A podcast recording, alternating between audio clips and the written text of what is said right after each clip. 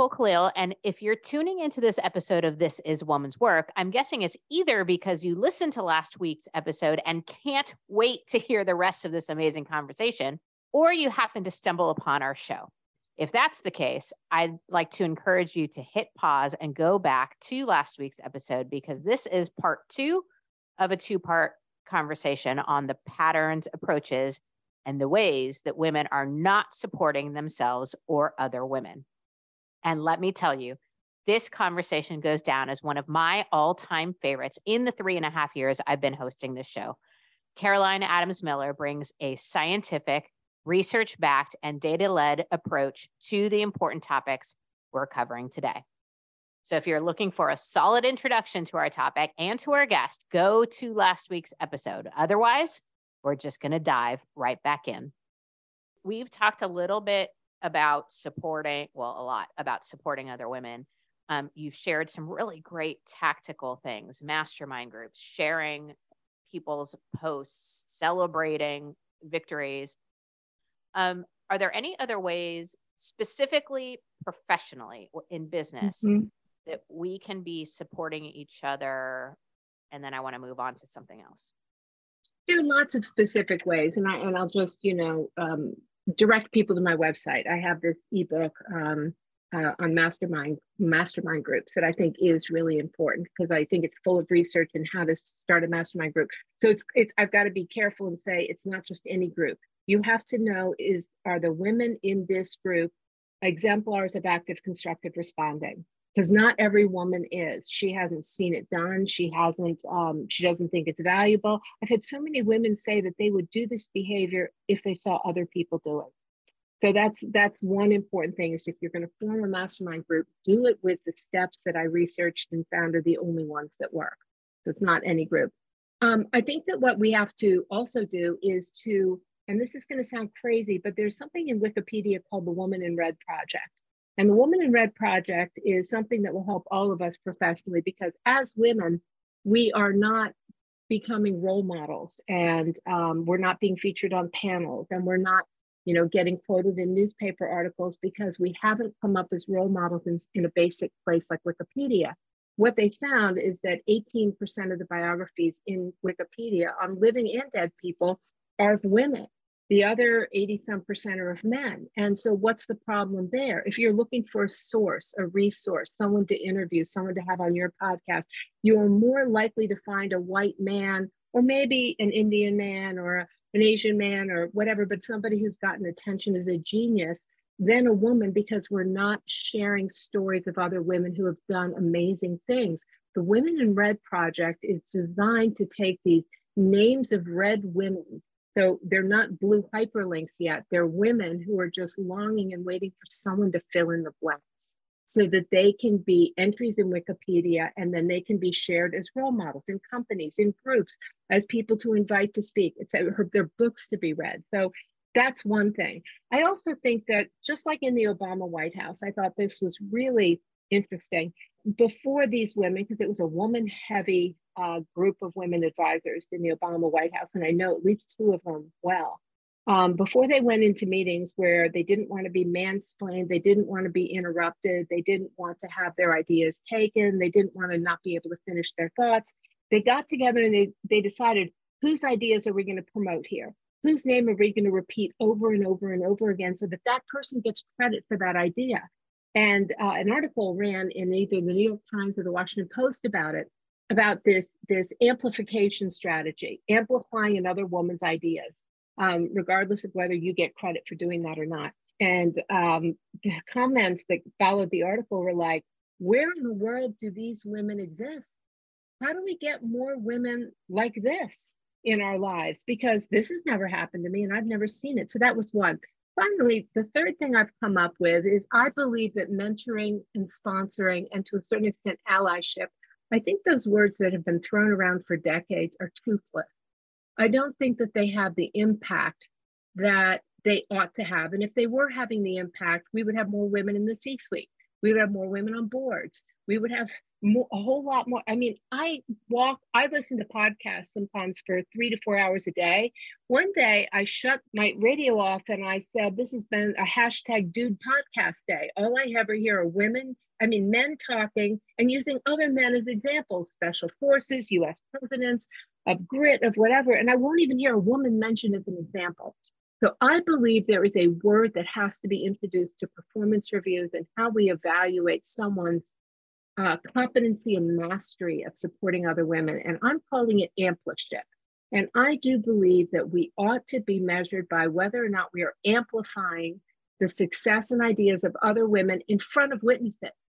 Because mentoring, sponsorship, and allyship do not have this necessary muscular component, which is do other people see the behavior happening? Because if you don't see the behavior happening, my opinion is it's not happening. And that's what a lot of the women I coach at very high levels around the world tell me is they hear women saying they did it and they know for a fact they didn't. Ampliship means, and I think this should be when you go into a performance review, tell me an ampliship score. Tell me whose uh, careers you've promoted. Tell me who you've helped. You know, where the witnesses who have seen you actually take another woman's ideas and make sure she got credit for them? If we're not doing that with witnesses, nothing's going to change because all this other behavior has absolutely no component to it that other people have to see it happening. I love this concept of ampliship. The um, idea or the thought pops into my head of like when we share other people's ideas, um, specifically other women's ideas in public, to reference the name. I was yeah. reading this article by Caroline Miller, and I think sometimes we think that that takes away from us, like it's supposed to be all our own ideas, and we're and it's like no. I feel like 98% of the things that we're talking about are not new. They might be unique, they might be unique takes on something, but they're not brand new ideas. Why don't we give credit where credit is due? And I love because that was one of the things I was going to bring up is this idea of recommending a woman at least for every man you recommend. If somebody says, mm. "What's a good book you read lately?" Like if you're going to say Adam Grant's Think Again, which is a phenomenal book, great. Then also say Angela Duckworth's Grit or something, uh, you know, like that. Like women, we need to be at the ready. If you recommend a good speaker who happens to be a man, re- recommend a good speaker who happens to be a woman. And I have lists now because I often forget people in the moment where somebody is like, Do you have a good coach? I literally can pull up on my computer a list of women who are phenomenal coaches and or, or a list of women speakers or what because I don't want to be caught off guard. I don't want to mm-hmm. default to the person who's just top of mind because their shit is everywhere and their name is everywhere. Yeah. All of that to say, I'm a big fan of, I think mentorship and sponsorship and allyship has its place, but I love, love, love this concept of ampliship. Am I saying it right?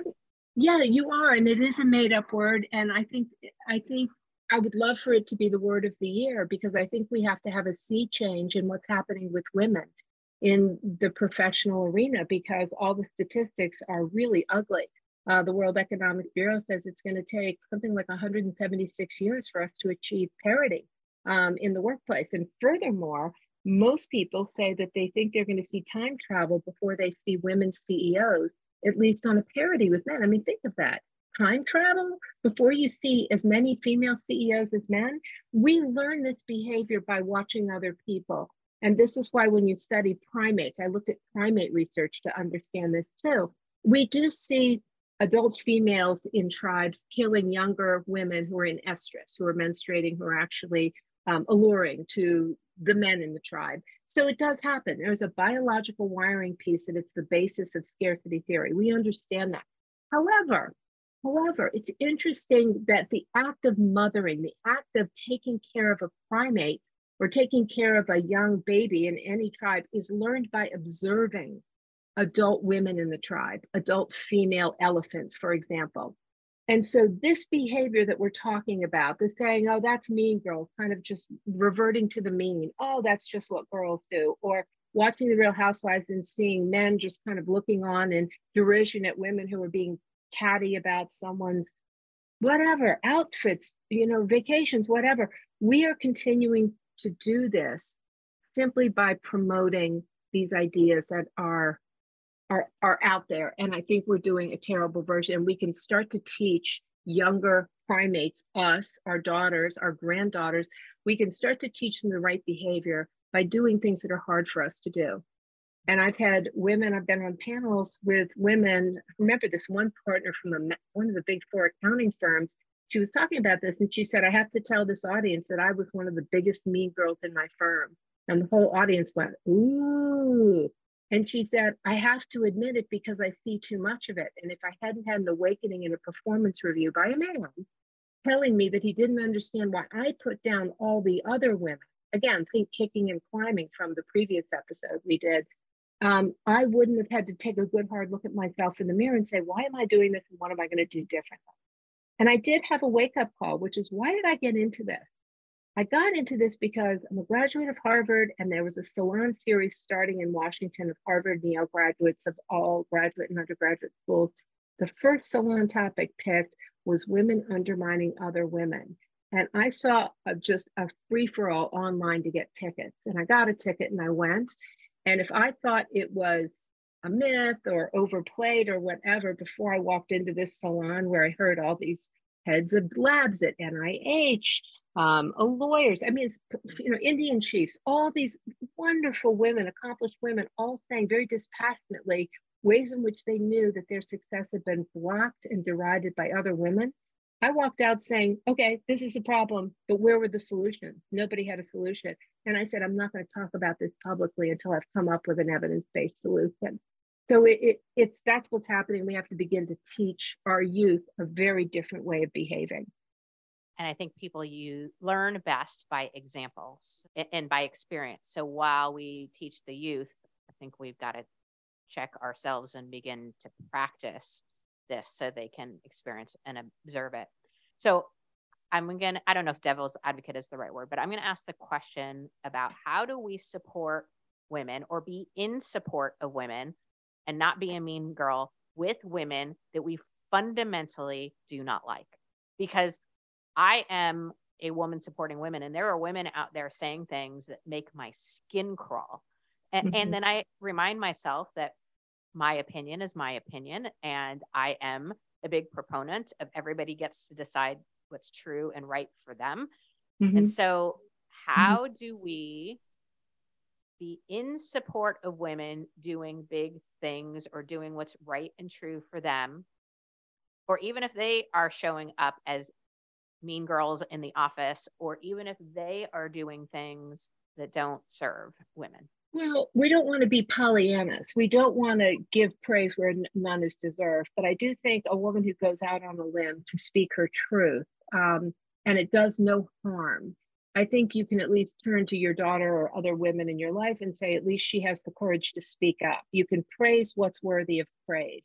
Uh, and I think that is true. But I don't think we have to be Pollyannas and walk around just being blindly supportive of every Susan, Mary, and Meg who is out there. I think we have to be thoughtful in how we do it. I do think um, people have to see us doing it because too few of us do it anyway, because we're not told these stories growing up. And we don't, you know, American Girl dolls, by the way, stopped being goal directed dolls for at least 20 years. All they were were pretty little faces. There's been a shift back by having the Katie Ledecky swimming doll to girls who are ambitious, who have big goals. So something's changing in the doll world. But I do think we have to be judicious in our praise and praise what's praiseworthy. And so I pick and choose, and I certainly warn other women of women who I know are, are bad apples who are actively undermining other women. I'm not going to be one of those people who sees no evil. If I see evil, I speak it to other women and I say, be very careful. I've had my IP stolen by some women in the field of positive psychology who started selling it under their, you know, behind their paywalls. And I was like, I'm going to tell other people, writers in particular, be careful of that person. So we don't want to blanketly do this without any thought, just like men wouldn't do it to other men who didn't deserve it. I think we have to be thoughtful about it. So I think there are many ways you can find to be actively constructive and enthusiastic about what's praiseworthy and what does no harm. So mm-hmm. I'm not going to go out and support somebody who's carrying a placard saying that women have no right to control their own reproductive destiny. That's not going to happen. because that's hurting and killing too many women. And I know some close to me in my family who've been hurt by this. So that's not what I'm going to do. I have to stick to my values, and my values guide my behavior. So I think of a couple examples. There are some women in, in political office that I am like, we could not see things any more differently. We do not agree. I would literally never vote for her. I admire the risk and the mm-hmm. ambition it took to run for political office and win. I can admire that piece without endorsing the woman or agreeing with or voting. I also think of like just some women where it's like, you know, not my kind of person. That's mm-hmm. all I mm-hmm. need to say. Or I don't like this or whatever mm-hmm. without making her whole being wrong. There's some mm-hmm. people that I've worked with that I thought one thing and found out another. And, and I don't need to go and share that story with everybody. I can just say, you know, I learned that that's not my person.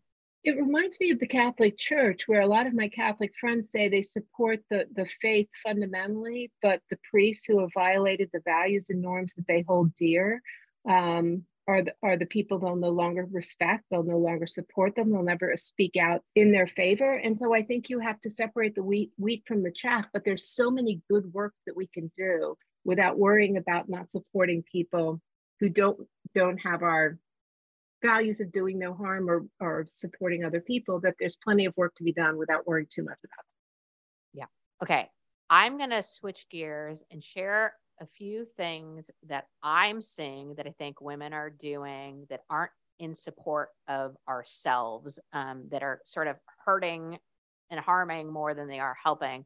Love to get your take on them. And then I'll close this out by asking if there's just anything I missed. So let's start with a phenomenon that I see very often in my work. And that is women not asking questions when they're given the opportunity or when it would be really beneficial to them. So I think of, I used to think it would be like, oh, you know, this amazing white male speaker comes and and then opens for q&a and of course all the men and i would be like well women don't feel comfortable or they don't feel safe or they you know whatever and then i been standing in rooms filled with women as a woman talking about the topic of confidence and then giving women the opportunity to ask questions or like people who are uber successful in business or have accomplished X, Y, and Z. And it's weird to me because I'm like, I always have a question. 100% mm-hmm. of the time, I have a question that I would like to know because presumably this person has accomplished something. They've achieved in some way. They've done something mm-hmm. that maybe I haven't done, or they've done it better, or they wouldn't be standing on this stage, or they wouldn't mm-hmm. be, you know, the the presenter or whatever. So I'm just going to assume we always have a question. Maybe that's just me. Why are we not taking advantage of the opportunities to ask them? So I have a slightly different take on this based on years of being a speaker and, and being in front of some female audiences that were actively not supportive of being another woman with a spotlight on. And I'm wondering if some of these people thought they would be honoring you by asking a question. That's one thing, like giving you a little too much attention. So there is that instinct that women have, unfortunately, which is who did she think she is to be on that stage being paid to be up here giving her opinion. My opinion is just as good as hers is. So that's one thought I'm having, that there's that. The second is that when you raise your hand and ask a question, you're you're drawing the spotlight to yourself. And when that happens, again, remember this is violating stereotype norms. This is a threat.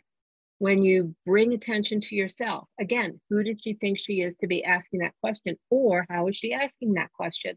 So I do think that there's too little curiosity and too little um, support of other women, particularly those on stage, to to throw the, unless you're Brene Brown, who everybody seems to want to hear from because she talks about our problems, our vulnerabilities. I mean, I wish she had gotten famous by talking about women's strength, not their not the vulnerabilities in the world. So I so I think that that's a piece of it. You have to be willing to have the spotlight on you and let the spotlight be on other women. Um, but I think a lot of women don't know what other people will say about them if they raise their hand and mm. somebody um, calls on them and they get a spotlight. And I just think women play small because of it. I think that that take is very valid that resonated with me a lot Now, that brings me to a next thing that you kind of teed me up for perfectly. I think one of the things that we do is we find these top 0.001% women who are out there doing big things, and then we repeat their name over and over. We listen only to them. We hover around them. We, you know, amplify them, but only them. And my problem is not them. I have a few people like that that I am just like Michelle Obama. I would just go anywhere she was to hear anything yeah. she has to say, right? Yeah. Or Glennon Doyle or Brene Brown. Like these are women. So I'm I'm not saying we shouldn't be doing that. I'm saying we shouldn't only be doing that because here's yeah. what's problematic. Those women are so far away our experience. Like what they're doing or how they're doing it or what they're dealing with is just wildly different. It's not applicable. It's not particularly relevant. Yeah. I think one of the mistakes we're making is we're not talking about the people who are far away from us and the people who are just a little bit ahead of us. In the same breath of saying, I love Michelle Obama, I also adore Kate Donovan, who is a burnout expert and does great work, or Julie Brown, who talks about networking in a way that I actually think I could network, which as a diehard introvert is like a miracle. So we have these, like, I don't know totem is the right word, but like these women that we make the end all be all. And we're missing the women in the middle. We're making it so much harder yeah. on all of us. Thoughts? Oh gosh, I, I think it's re- really easy to understand, quite honestly. Those big role models, they're unrelatable we can't be them because they are too famous. They've achieved too much. They've gotten too much acclaim. They've been on 60 Minutes. They've been the first lady. These are women we don't compete with. Someone who is one or two tiers down, who is not yet that famous, is taking our piece of pie. If we support that person, it means our pie isn't coming our way. And so I think there is this scarcity theory idea. There's only one kind of person we can elevate, and it's going to be the people who are untouchable, who we can't possibly compete with. So I think there's a competition piece that also comes up. So they have already surpassed the Mount Olympus threshold. They've already made it. We can't hold that against them. But these other women who are aspiring to have that kind of impact, we can hold that against them. And that, again, is what's so upsetting to me when I look at the research. I want to applaud you for mentioning those names you just mentioned, the women who are not yet that famous because you just threw a spotlight on some people who are working really hard to have a niche in the world of making a difference. And by doing what you just did with the audience you have, you did this active constructive responding. You did this amplitude. This is exactly what I'm talking about. And so I think we have to get over the idea that everyone is our, or it's our competition and again start to see that there's lots of pie out there and it's not going to take water out of our bucket if we mention someone else's name or have, you know, suggest their book in a book club. I mean, how many people have read Michelle Obama's biography? I mean, there are a few women whose names come up over and over and over again. I think that's valid. But where's the next level and the next level and the next level? So I also think as women, we need to be sure to invite women on our podcast. We have to quote women when we're writing books. We, you know, and it's I, I mean, I could go on and on, but frankly, the way the criteria for being a genius is written excludes most women. And I really have a beef with the genius expert in the world. I think he's at UCLA because the criteria he's put forth naturally exclude all women. So, or most women. So I think we as women have to be sure to see other women as our compatriots instead of our competitors all the time. I'm so glad you said that. One of the commitments we have with this podcast is we've been able to get a few big guests, not like a Michelle Obama or Brene Brown yet, but we've been able to get a few big names with massive followings and, and things like that. And so then the question is, you know, do we keep going on that trend? Does somebody need to have a certain amount of followers or a certain, and, and we're like, I'm like, absolutely not. We must make it a priority hmm. to bring in women with no following, very little following that have a message that's important to hear. And the only thing that's required is they be passionate about it. They bring some sort of unique lens. It be relevant to us as women and that they can speak it in a way, you know, that fits into 30 minutes or less and resonates. That's it. Okay. I wanted to talk about, you said competition. I had put down comparison. Jealousy, mm-hmm. green eyed monster, the mm-hmm. things that we do that we constantly mm-hmm. are looking at other women and comparing ourselves and either coming out ahead or mm-hmm. falling short. I don't know if you have anything to add that you haven't already said, but anything there as women that we should be mindful of? Because I don't think this is working for us.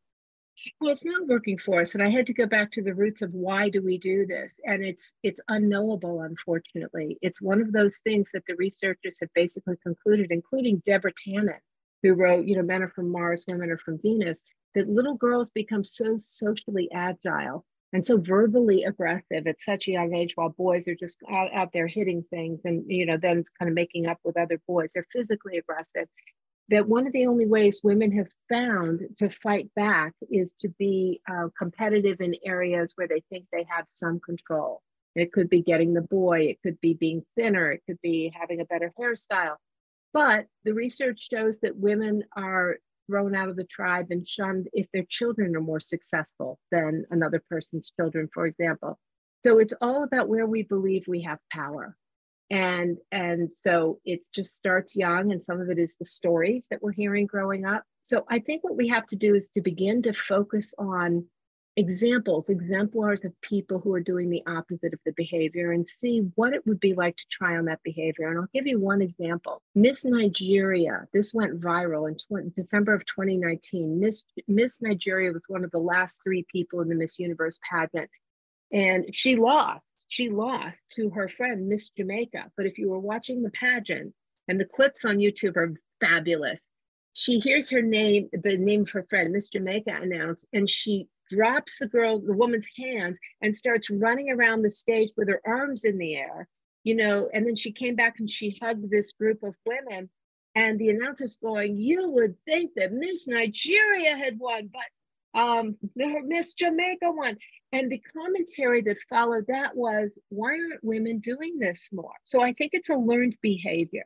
So, is there anything to it? There's scarcity theory, there's all kinds of bi- biological wiring but the learned behavior is something we can we can do so we have to try on the opposite behavior and see what it gets us frankly it feels better and because i'm an expert in positive psychology i know the research on the outcome of being the opposite the outcome of being the good person it feels awkward at first because we don't see it and then it feels awesome later and it becomes addictive just try it you have no idea how much better your life will be if you begin to act like that I can confirm it's addictive. It's such a cool feeling. And and when you watch it, like I could just cry in those moments. It feels so good.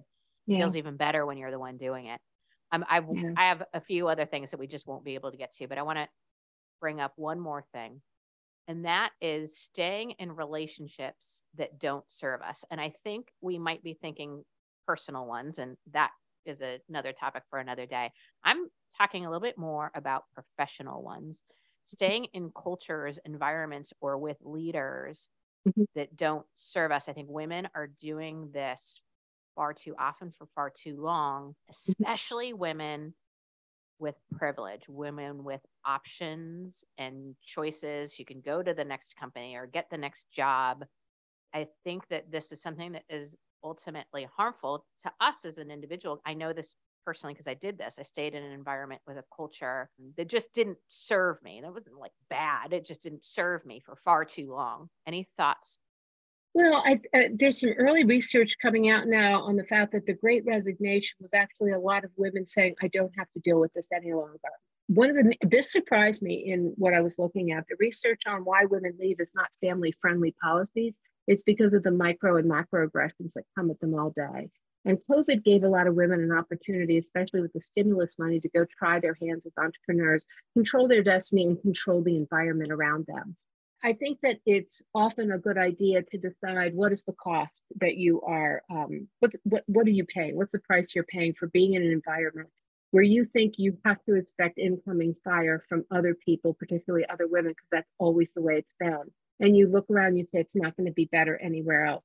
I think there's a, a resignation in terms of how we handle adversity that is really sad. We don't always have fighters, and we beat the fighting quality out of women as girls, and we start to think this is all I can expect. So there is research showing that 84% of women admit to being surrounded by frenemies by choice, friends who are enemies. And I know as a goal setting expert that one of the things this is doing is it's killing your dreams. It kills your dreams because when you when you have a big dream and you voice it to a frenemy, a sister, a sister-in-law, an aunt, a mother, how many times have people said their mother is this person to them? The research shows that you're likely to abandon your goals or code your dreams as bad dreams within the next week or two. And so, why are women surrounding themselves with frenemies? We don't want anyone to think we're not nice. The price we're paying for wanting to be seen as nice and compliant is so staggering that I can't put my arms around it. But I look at the statistics on women and money and power, and I see that we're just surging backwards. And we have to go granular and look at some of this. Why are we surrounded by frenemies? Why do we take that woman's calls? Why did we endure these kinds of microaggressions? I think we have to begin to poke our heads up, get in the mastermind group, and begin to take the kinds of risks, creative risks, and have a soft place to fall that allows you to gather yourself and get up and keep fighting the next day. And as a martial artist, if someone has a black belt and going for another black belt, every woman should learn self defense because it translates into emotionally how you show up in the world as well if you can't fight and protect yourself, you can't do it emotionally either. So every woman should take at least one weekend in self-defense training. You're going to walk differently the next week. Caroline, I don't know even how to thank you enough. There are no words. Um, thank you for having this conversation. I will speak your name in every room that I can. And if you are listening to this episode and the one previous, I am going to ask that you share everywhere you can verbally, socially, on all the medias, whatever you're going to do, and reference and mention the name Caroline Adams Miller. You can find her on LinkedIn, Caroline Adams Miller, or go to her website, carolinemiller.com. And write reviews of your to... book, please. Write reviews of your book. I'm going to put that in here because the word Hebrew word fear firgun, joy in another person's joy. I have joy that you have this book out. What a birth that is. So I'm going to stick that in. If you're going to mention my name in Ampliship, I'm throwing in yours. Thank you. Um, truly, thank you for this conversation. I can't say it enough. I'm going to close this out by challenging us to not only make Ampliship the word of the year, but the action of the year too. Share the stories of women doing amazing things. Collaborate with other women to promote each other and celebrate each other. Go public with your support. Make sure there are witnesses as you promote other women's careers, reference their work, and celebrate their successes. Be at the ready to recommend women authors, business owners, attorneys, financial advisors, speakers, podcasts, entrepreneurs, coaches. The list goes on and on. Anytime you'd recommend a man, also recommend a woman. And not just the big names everyone already knows, but the women you know in your life. Become a master of supporting other women. Our parity and equity is relying on it because if time travel becomes real before gender parity, I'm going to be real pissed off. and I hope you would too. Become a master of supporting other women. Be the example for your peers, for the younger women coming behind us, for our children. Be Miss Nigeria for the women in your life joy in another person's joy. Make Ampliship the word and the action of the year. That is woman's work.